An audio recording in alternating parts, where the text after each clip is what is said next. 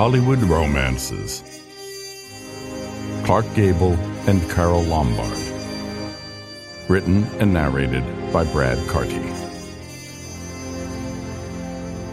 He was the king of Hollywood during its golden era, and, in truth, no actor since Clark Gable has had his combination of masculine sex appeal and box office success that lasted for 30 years. Sean Connery, a much better actor, perhaps came the closest, but most of the films he made when he wasn't playing James Bond lost money. Gable was the biggest star at the biggest studio in Hollywood, yet even when working with other big stars, he dominated the screen. His leading ladies ranged from Joan Crawford to Grace Kelly to Doris Day to Marilyn Monroe, and they all adored him. He starred in what would remain for decades the most successful motion picture of all time. But the picture would probably not have been made had he not been in it, because the public demanded that only Clark Gable could play the role. As his frequent co star and friend Spencer Tracy said of Gable, can't act, doesn't care, and everybody loves him better than any actor that was ever born. Off screen, he lived like a king, with every wish catered to. He drank heavily, but, unlike Spencer Tracy or Marilyn Monroe, didn't miss work due to booze or pills. He was a man's man who spent most of his time between pictures on lengthy hunting and fishing trips with other hard drinking male friends. Yet women found him both macho and boyish, an irresistible combination for most of them. He fathered two children, but one was given away by her actress mother to avoid scandal, and the other was born a few months after Gable's death. He married five times and seduced hundreds of women during and between marriages. Some, like Joan Crawford, remained lifelong friends but only one was his soulmate and the love of his life. Tragically, she died three years after they met, in the service of her country. Paralyzed with grief, Gable would spend the next few years trying to die in the service of his country. This is the story of Clark Gable and Carole Lombard, the King of Hollywood and the Queen of Screwball.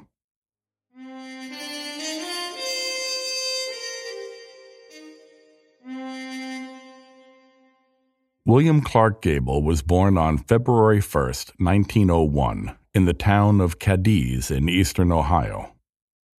Gable's mother died when he was 10 months old, and he didn't have much contact with her family, who were angry that young Clark's father wasn't raising him as a Catholic. His father, who dug oil wells for a living, introduced Clark to hunting, fishing, fixing cars, and other typically masculine pursuits. But the boy also loved music and literature, especially Shakespeare.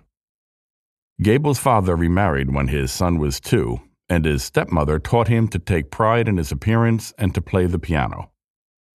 At one point, the family moved to a farm in central Ohio, but young Gable didn't like working in the fields and instead got a job at the Firestone Rubber Factory at the age of 16.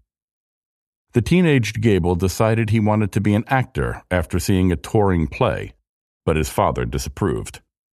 When Clark's stepmother died, the two Gable men moved to Oklahoma and worked as oil riggers and wildcatters for a time. It was only when Clark turned 21 and received the trust from his late mother's family that he was able to strike out on his own. Over the next few years, Gable worked odd jobs while also appearing in as many traveling stock productions as possible. He wasn't much of an actor, but he was tall and handsome and could play romantic leads if the role wasn't too challenging. Settling in Portland, Oregon, he began taking acting lessons from a local woman named Josephine Dillon.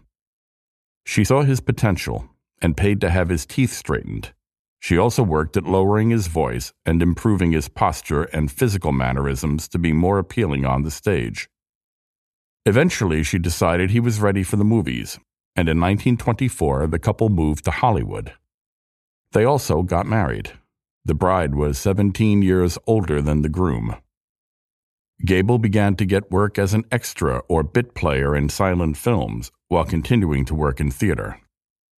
He improved as an actor enough to finally get a role on Broadway in 1928. Gable and Josephine divorced two years later, but the movie star always credited his first wife for teaching him how to act and believing in him. When he died 30 years later, his estate paid off the mortgage to her house.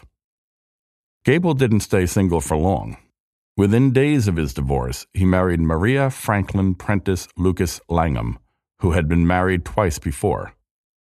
Like Gable's first wife, Maria was also 17 years older than he, but with a critical difference she was rich. Maria's first husband had been a brick magnate and one of the richest citizens of Houston, Texas. It was in Houston that Maria first saw a play featuring Gable, and she was instantly smitten. When her husband died and left her a fortune, she married another man and divorced him two years later, then moved to New York City. Learning that Gable was appearing in a Broadway play, she went to a performance and then backstage to introduce herself. The couple were soon dating, with Maria buying her boy toy expensive clothes and teaching him social graces. Gable continued to tour in plays and eventually got the leading role in the Los Angeles production of The Last Mile. His performance was good enough to get him a movie contract. Ironically, Spencer Tracy had played the same role in the original Broadway production, which got him his first movie contract. Gable made a few films for Pathé and Warner Brothers, but he didn't impress the public or ultimately the studios. Future 20th Century Fox studio head Darryl F. Zanuck, then with Warner Brothers, said of Gable, His ears are too big and he looks like an ape. Luckily for Clark Gable, the biggest studio in town, MGM, was looking to increase its roster of handsome young leading men, and he was given a contract in 1930. MGM knew how to build stars slowly by giving them progressively larger parts in films with bigger co stars. When MGM star Joan Crawford spotted Gable on the lot, she insisted that he be her leading man in the film Dance Fools Dance. The two actors would begin an on again, off again love affair that lasted for decades. After just a few films, Gable's fan mail was as voluminous as any other star on the MGM lot and The Hollywood Reporter was writing, quote, Never have we seen audiences work themselves into such enthusiasm as when Clark Gable walks on the screen.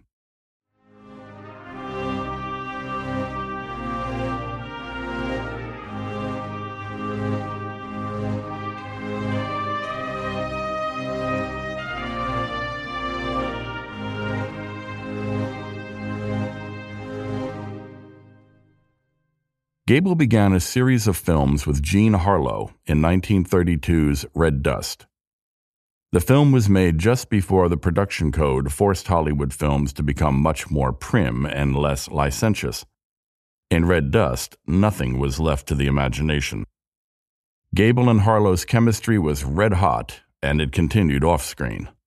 Gable was distraught when Harlow died from kidney failure in 1937 at the age of 26 while making their final film together. In 1934, Gable was loaned by MGM to Columbia Pictures to make It Happened One Night. This is often considered the first screwball comedy, which referred to films in which an eccentric woman, often an heiress, comes into the life of a straight laced man and, while experiencing comic misadventures, the couple falls in love. The film swept the Academy Awards, winning Best Picture, Best Screenplay, Best Director for Frank Capra, Best Actress for Claudette Colbert, and Best Actor for Clark Gable. Meanwhile, at another Hollywood studio, a young actress was beginning to make a name for herself. Her original name was Jane Alice Peters when she was born in 1908 to a wealthy family in Fort Wayne, Indiana. Young Jane's parents separated when she was six, and she, her mother, and brothers moved to Los Angeles. Growing up, Jane was passionate about sports and movies and was cast in her first film when the director saw how well and energetically she played baseball. She did a screen test for a Charlie Chaplin film. She didn't get the part. And this led to a contract with 20th Century Fox when she was 16 years old. She also changed her name to Carole Lombard. Her roles were small and infrequent, and she joined Mack Sennett's company as one of his Sennett bathing beauties. One night, while driving home, her date crashed into another car, which shattered the windshield and cut Lombard's face severely, resulting in a prominent scar. She had plastic surgery, but had to use makeup and careful lighting for the rest of her film career to hide it. To bolster her confidence, Sennett began giving her bigger roles outside of the Bathing Beauties group, and she learned how to play comedy on the screen. Moving from Sennett to Pathé, Lombard earned bigger parts and got the attention of critics. When she moved to Paramount Pictures, she also got the attention of William Powell, who was the studio's biggest star. The two actors married in 1931. He was 38, she was 22. The following year, Lombard was cast in No Man of Her Own opposite Clark Gable. Happily married to Powell, Lombard later said about Gable, quote, We did all kinds of hot love scenes, and I never got any kind of tremble out of him at all. End quote. The Powell Lombard marriage only lasted a little over two years, although the pair remained friends and even worked together later in the screwball comedy classic My Man Godfrey. Carole became romantically involved with a singer, songwriter, and band leader named Russ Columbo. Tragically, a year after beginning their relationship, Columbo was killed when a friend's gun went off accidentally.